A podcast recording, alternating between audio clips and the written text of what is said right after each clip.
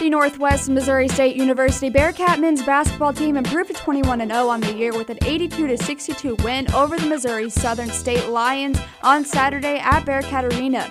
Senior Joey Witthus has been named the MIAA Player of the Week for the second time this season after he averaged 32 points per game and 7 rebounds. After that win, the team is now ranked number one in the nation in this week's NABC Division II Top 25 poll. It is the third straight season that Northwest has reached the number one ranking in the nation. Northwest is 21 0 and is the only remaining undefeated team in the country.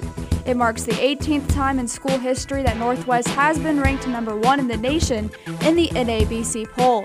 The Bearcats will play a pair of road games this week with matchups at Lindenwood Thursday and at Lincoln Saturday.